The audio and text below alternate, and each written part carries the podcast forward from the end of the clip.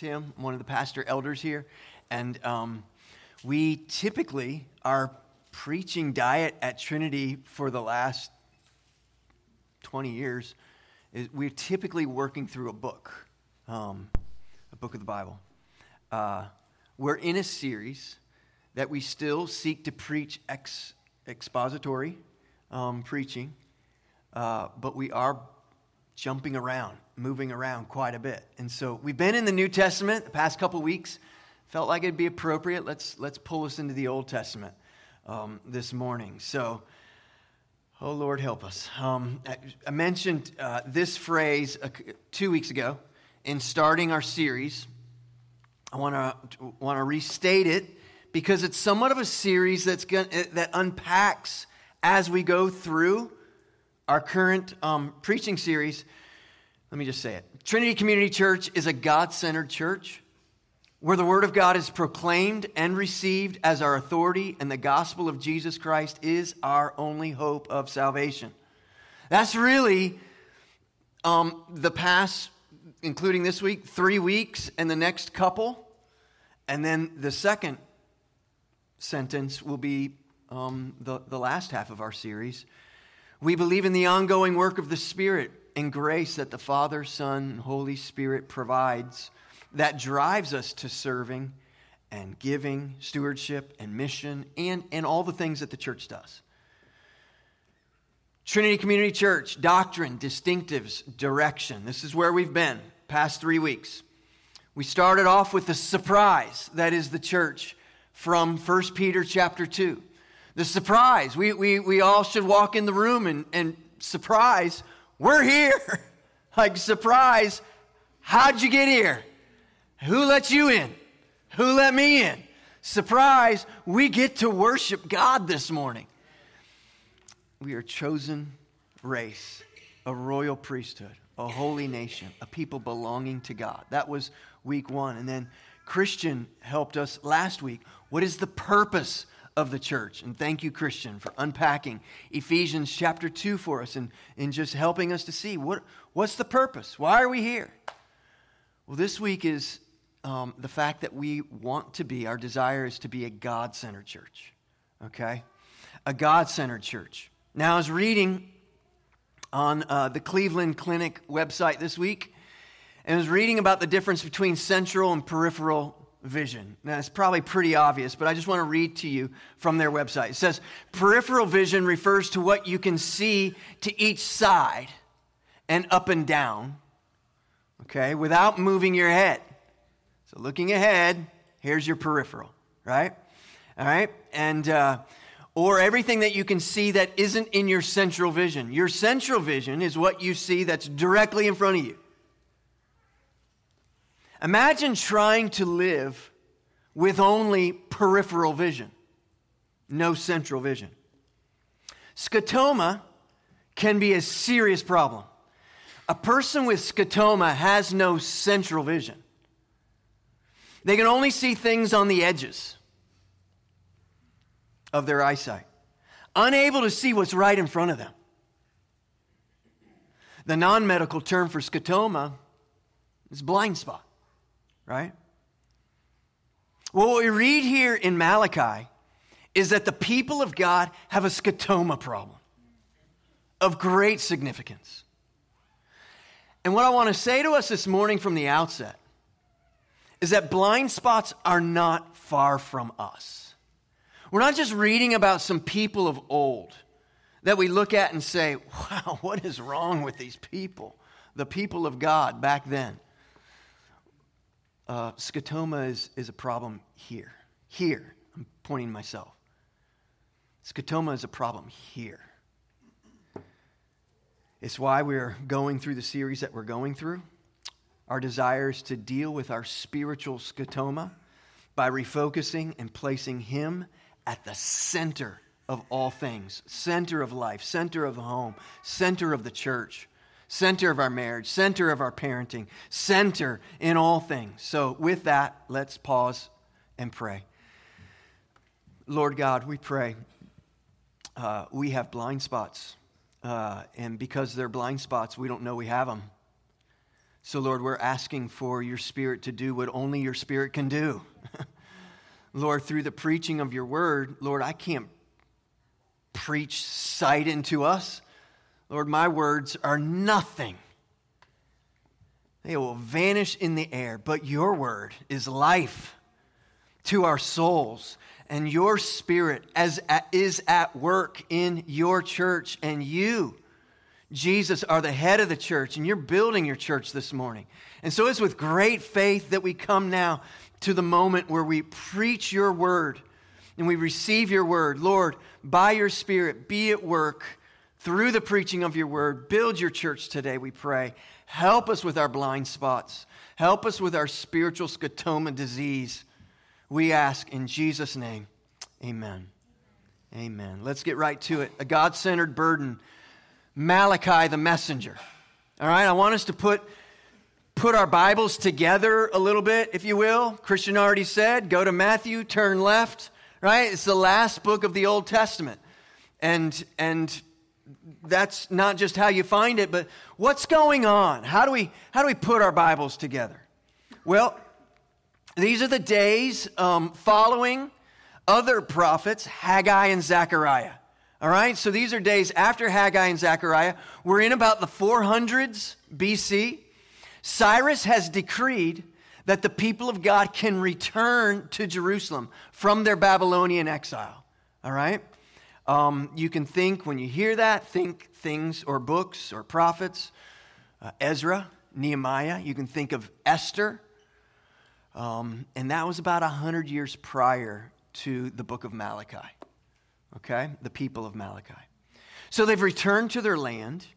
The temple's been restored. Houses have been rebuilt. Um, the walls of Jerusalem uh, repaired. Think again, Nehemiah. And maybe best of all, they're no longer in or under Babylon. That's where we find ourselves. But years have passed by, and what was once loud praises has grown still.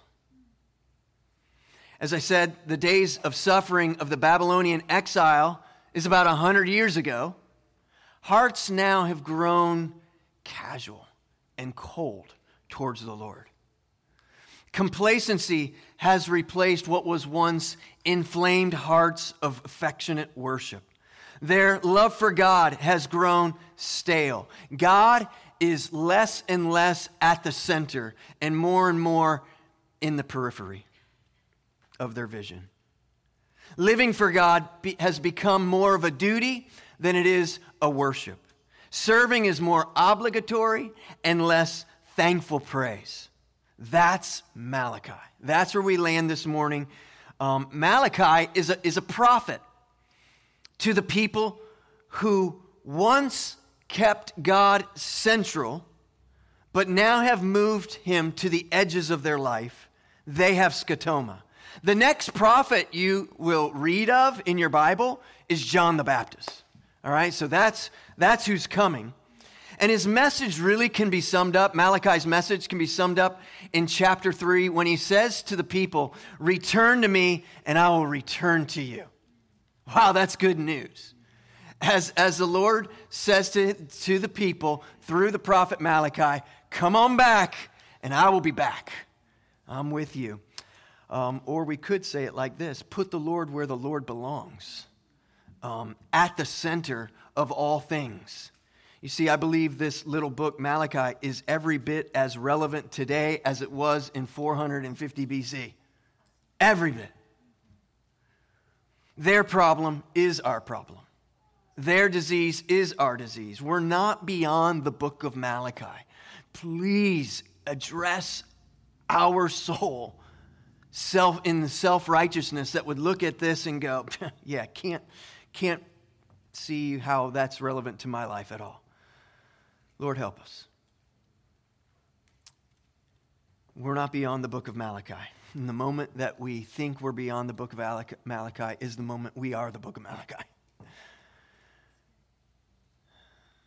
Thus, Malachi's prophetic solution is our solution namely, put God at the center.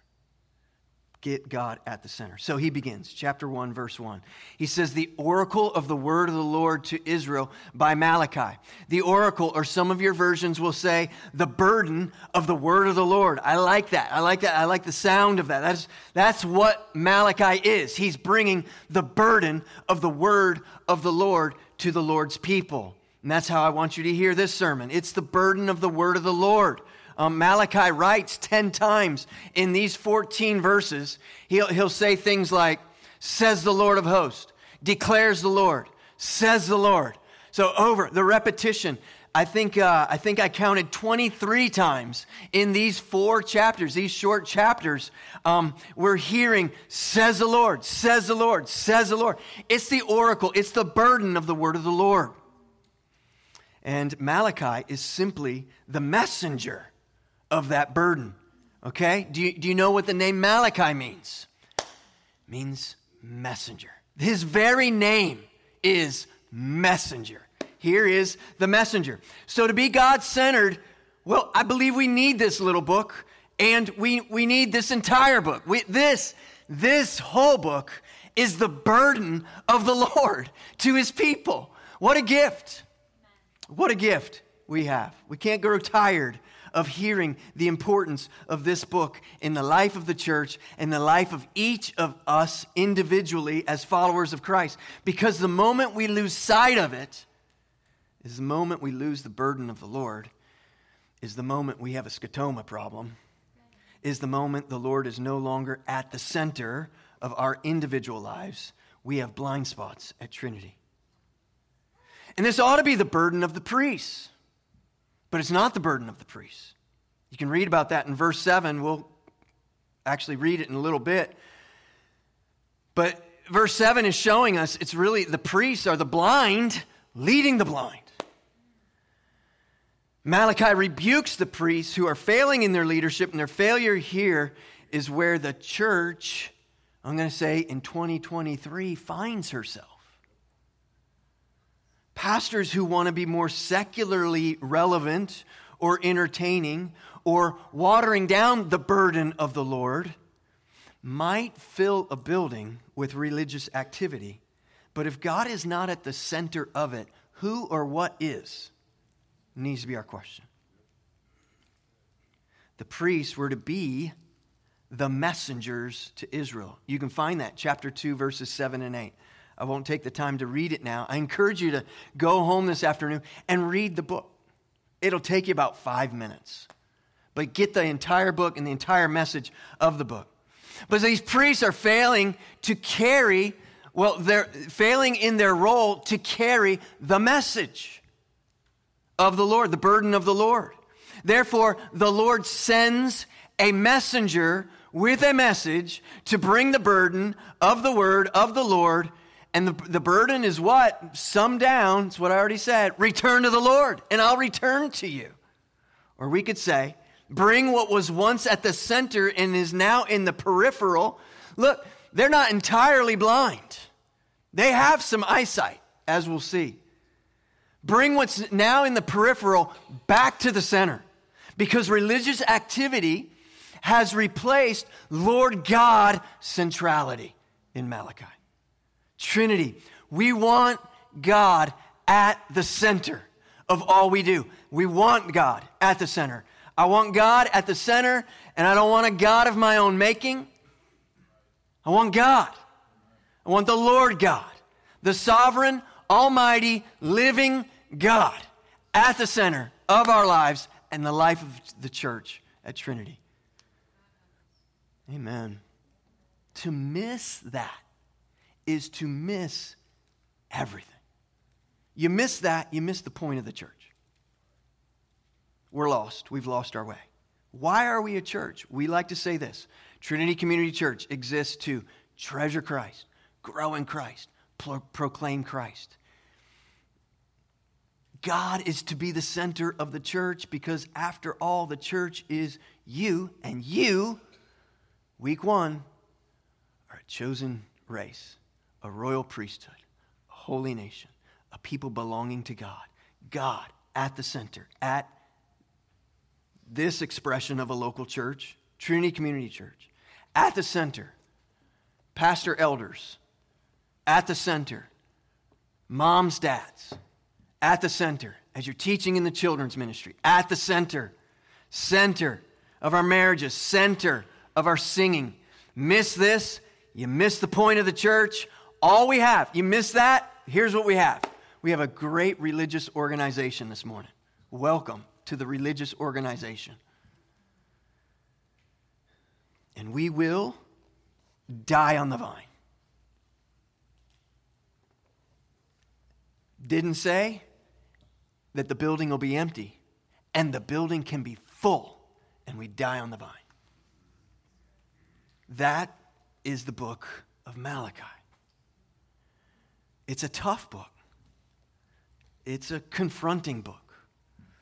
They have people and they have committed people. Hear me. They're not rebellious people, they're committed people. But God is not central. They've traded true worship for a lesser thing. They've traded it for religious activity. And religious activity is worth nothing. If this is all we are, and Malachi even says it, shut it down. Verse 10. You don't believe me? Oh, oh, that there were one among you who would shut the doors. The door, the, the, the temple doors, shut them that you might not kindle fire on my altar in vain. I have no pleasure in you, says the Lord of hosts. Miss this, you miss the point of the Bible. God at the center. Miss this, you miss why you have a Bible. Miss this, you miss, you miss the point of the Great Commission.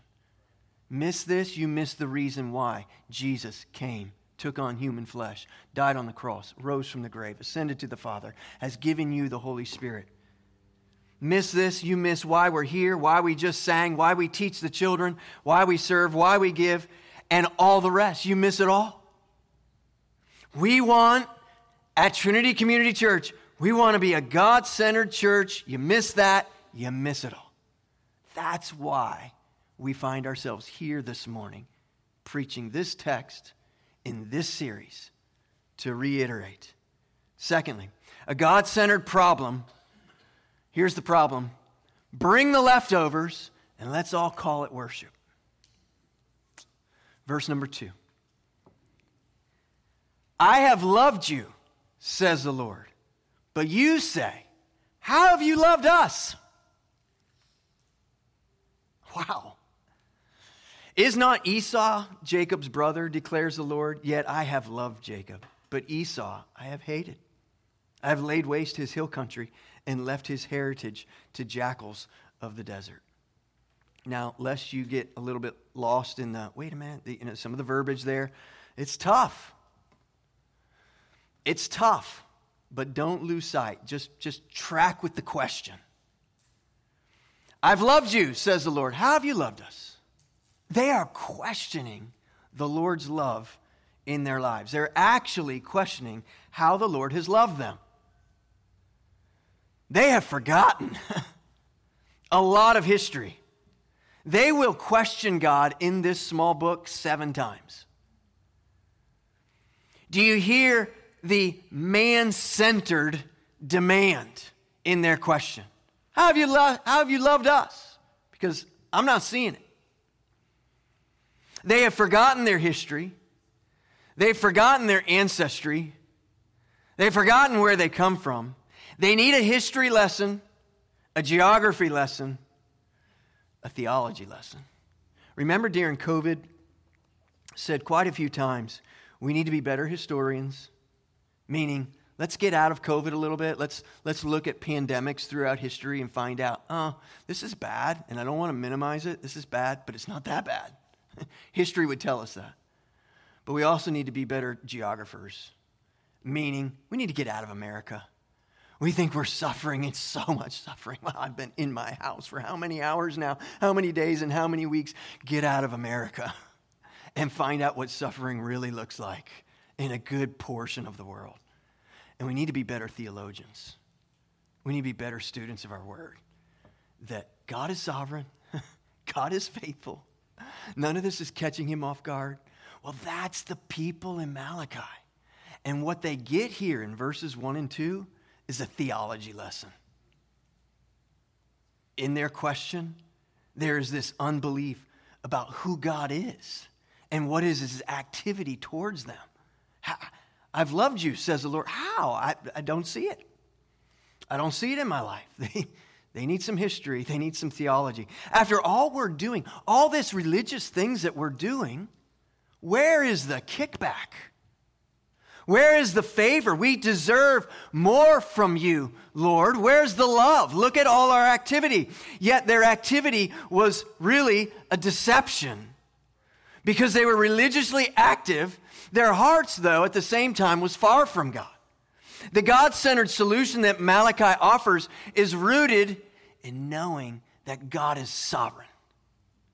And it's rooted in his sovereign grace. They fail to see it here. How have you loved us? Notice God's answer is not, hey, you guys chose me.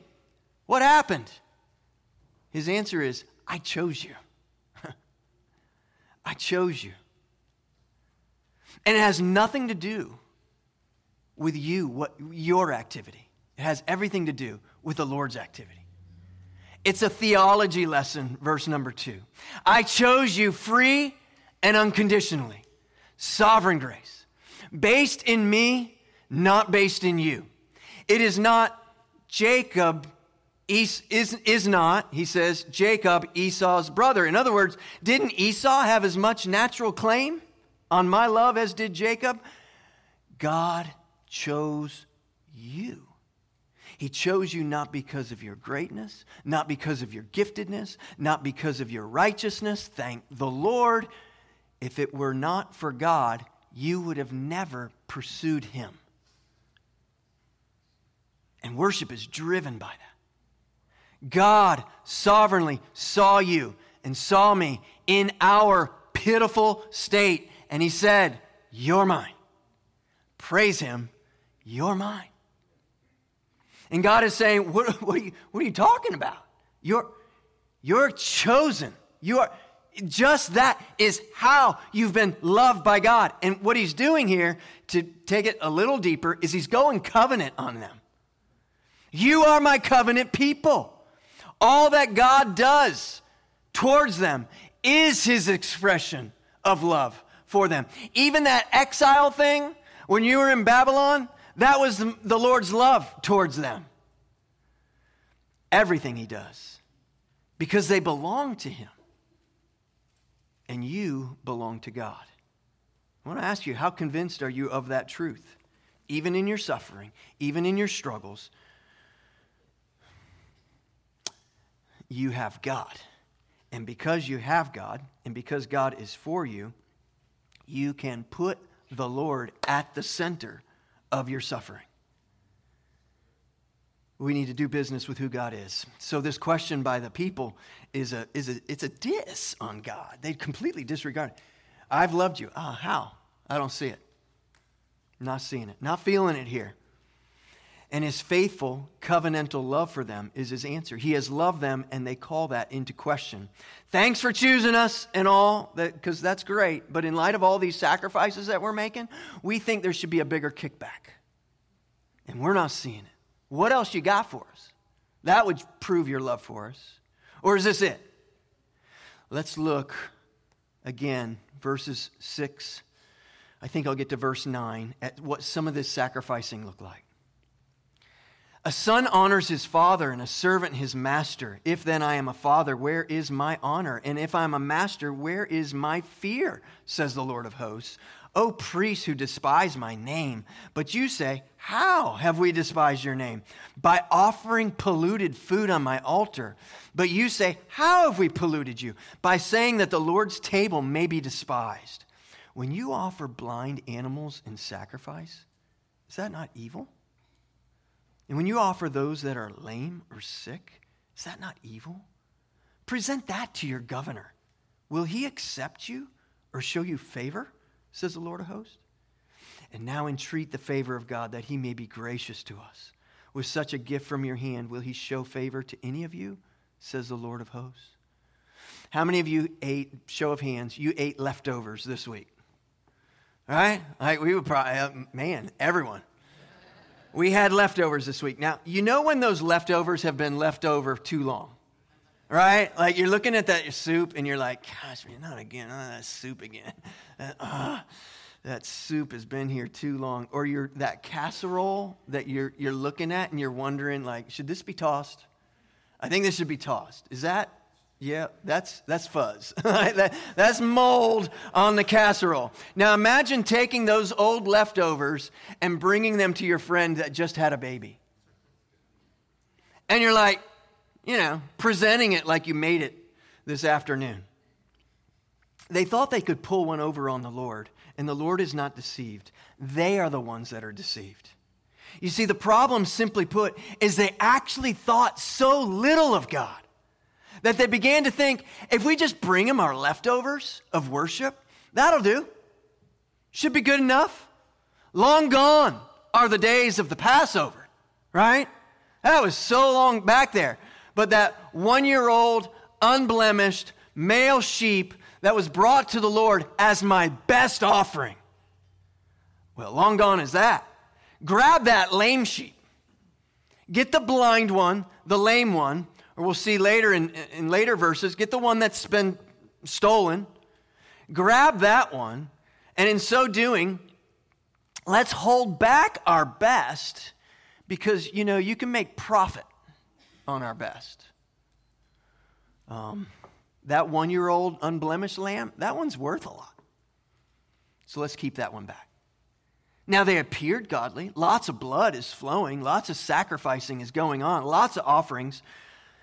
They did things that the people of God were supposed to do, and yet their hearts were far from honoring or worshiping the Lord.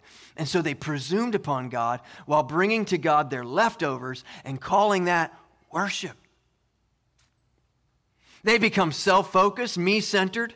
The worship of God with your leftovers is this consumer mentality that Christian was talking about last week.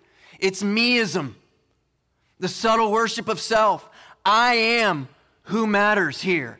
I got hurt. I'm not serving where I want to serve. Where is the favor of the Lord? I want to be recognized. I want position. This meism comes natural to every one of us in the room. I'm at the center in the religion of meism. It's subtle and yet it's deadly dangerous. Me, not God, is what concerns me most, even when it comes to the worship of God. That's the people in Malachi. Pleasing me is my focus. I determine if I go to church, I determine what time I'll get there. If I will serve, I'll let you know. How I might, I, I might feel like just slandering his bride. And it all boils down not in who he is, but how I feel. Meism. Because God actually exists, doesn't he? To make me happy. They've lost sight on the sovereign, unmerited grace of God in verse 2 and his majestic fatherhood in verse 6. And the result is this sloppy, leftover worship that they toss at the Lord, and it's dishonoring to the Lord. How have we despised your name? They ask. After all, look at all this religious activity. Look at all the sacrifices. Religious activity, church, does not equal worship. Religious activity is often simply a performance. It's a show. It's a show either to God, it's a show to others, and sometimes it's even a show to ourselves. And in all three, all three, it says, Look at me. Look at all I am doing. In Malachi, they're saying, In light of all that I'm doing, I deserve more. Where's the love, Lord? They assumed, they assumed, hey, look at this large quantity of religious things that we're doing. Lord, you must be pleased with us in light of all these sacrifice, sacrifices. How have you loved us? Where's the response? They think God is actually, well, they think they're the God, and God is to be on the puppet strings of their life. They didn't want a God to be worshiped, they wanted a God on their own terms. They have serious scotoma Who's at the center of their worship? Well, they are. And as I've said, we must not dismiss ourselves this morning. This meism lives closer to our hearts than we think.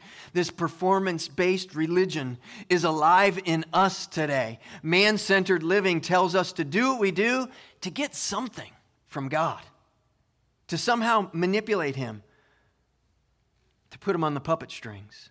God centered living says we do what we do because of what we've already been given by the Lord. We respond in worship to the Lord because of all the unmerited grace and favor and love of the Lord. Let my service be done in worship to Him. Listen, churches are literally built on the very things that they were doing in 450 BC. And you can fill the auditorium, and I'm saying that self righteously as if that potential doesn't exist in me. It's not something way out there. No, not us. Never. Couldn't be us. It's right here. It's right here. Just because our website or just because you have Google tag words that say a God centered church means nothing. They're just words. G. Campbell Morgan says these people are not in open rebellion against God, nor do they deny his rights to offerings, but they are laboring under the delusion that because they have brought offerings, they have been true to him all along. Theirs is not the language of people throwing off a yoke and saying, We will not be loyal, but a people established in the temple. It's not the language of a people who say, let's cease to sacrifice and worship and let us do as we please. It's the language of a people who say, we are sacrificing and worshiping to please God. And yet he says by the mouth of his servant, You have wearied me. You have robbed and spoken against me. And when the prophet tells them that what God thinks of them, they, with astonishment and impertinence, look into his face and say, We don't see this at all. How can this be true of us? Look at all our activity. We're good, right? Look at all the sacrificing going on here. Paul, uh, Paul to Timothy puts it in even stronger terms when he writes to Timothy, 2 Timothy chapter 3. But understand this that in the last days there will come times of difficulty. For people will be lovers of self, lovers of money, proud, arrogant, abusive, disobedient to their parents, ungrateful, unholy, heartless, unappeasable, slanderous without self control, brutal, not loving good, treacherous, reckless, swollen with conceit, lovers of pleasure rather than lovers of God, having the appearance of godliness, but denying its power. Or in our text, verse 8, when you offer blind animals in sacrifice, is that not evil? And when you offer those that are lame and sick, is that not evil? Present that to your governor. Will he accept you or show you favor, says the Lord of hosts? Again, going back to our first sermon, the shock is that we're in the room, that we've been chosen by God. That was the whole point. You're a chosen race. Wow. Huh? What? You're a royal priesthood. What? I'm, you are a royal priesthood, a nation, a people belonging to God. Shock, you're in the room. Outside of God's sovereign grace in our lives, we would not be here. But I don't want to just be in the room, right? I want to be all in the room. I want my service to be God centered. I want my offering to be God centered. I want my singing to be meaningful. I want, I want to offer the Lord more than my leftovers and toss them at Him and say, Oh, you're good with that, right? I want to come and do what we do with a heart of worship to the Lord. And I'm aware at how dull my heart can be.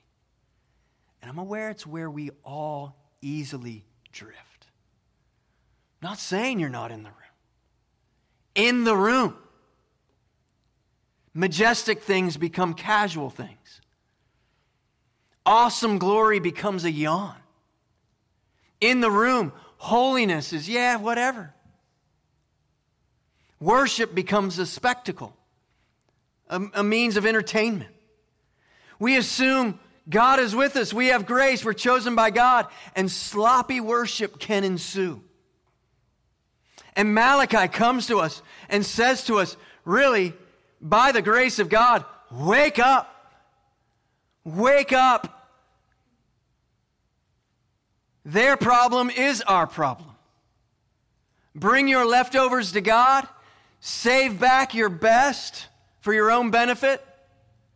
Verse 13, the priests were weary, it says, dealing with the people's offering so many sac- sacrifices, tired of another person.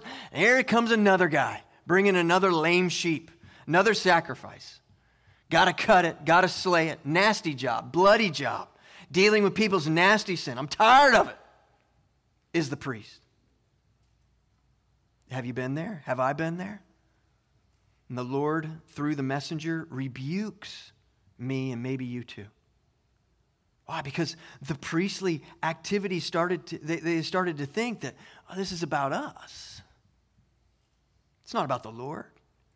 So they kept doing all that activity and thinking, you know, the Lord must be pleased. Look at all this blood. Look at all this sacrifice. The Lord's surely impressed. Oh, weary. Here comes another one. Church, we don't want to be guilty of bringing our leftovers to God and then calling that worship. Three, a God centered solution. We turn a corner.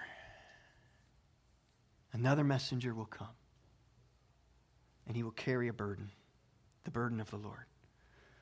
Let's go back to our text. Look at verse 10. Oh, that there were one among you who would shut the doors, that you might not kindle fire on my altar in vain. I have no pleasure in you, says the Lord of hosts. I'll not accept an offering from your hand. From, for Hear this grace. Verse 11. For from the rising of the sun to its setting, my name will be great. It will be, in spite of you. It will be great among the nations. And in every place, incense will be offered to my name, and a pure offering. For my name will be great among the nations, says the Lord of hosts. And then he says, But you profane it. And he goes on from there. Right there in the middle of this, like you've got, it's, it's sandwiched in verse, uh, what is it? Verse 11 is sandwiched in between sloppy sacrifices. I will have a people, is what he's saying, who is going to honor my name, more sloppy sacrifices. Right in that, in the middle of that, is God's grace. God, God will have a people who will honor him. His name will be made great among the nations. His awesome glory, his greatness Malachi is the messenger of that, saying, God will have a people. He will be worshiped. Friends, I want to be among those people. Verse 11. I want to be counted among those people that verse 11 speaks to. John Piper, in a sermon, goes all the way back to 1987. I thought, let's check out, let's see what Mr. Piper has to say all the way back in 1987. He preached from Malachi uh, chapter 1. He says this. But how does this cause careless worship? Malachi's answer it makes a person bored with God and excited about the world. If you don't see the greatness of God, then all the things that money can buy become very exciting. If you can't see the sun, you'll be impressed with a streetlight. If you never felt thunder and lightning, you'll be impressed with fireworks. And if you turn your back on the greatness and majesty of God, you'll fall in love with a world of shadows and short lived pleasures. I get this from verse 13 of our text. What a weariness this is, you say, and you sniff at me, says the Lord of hosts. They are bored with God.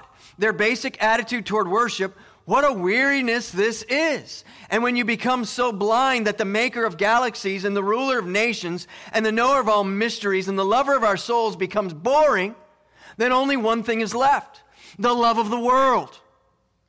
For the heart is always restless. It must have its treasure. If not in heaven, then on earth. And so when it, when it is time to bring sheep from the flock to sacrifice, what do you bring?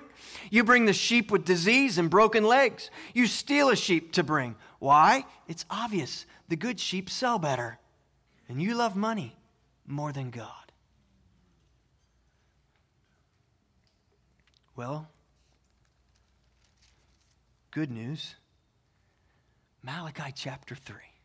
we reference it pretty often, especially around Advent time. Chapter 3, verse 1. You, now you know the context to chapter 3, verse 1.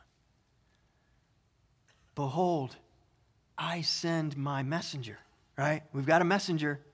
We've got Malachi, but oh, I'm going to send another messenger. This is referring to John the Baptist. Listen to what he says. And he will prepare the way before me. Who's the me?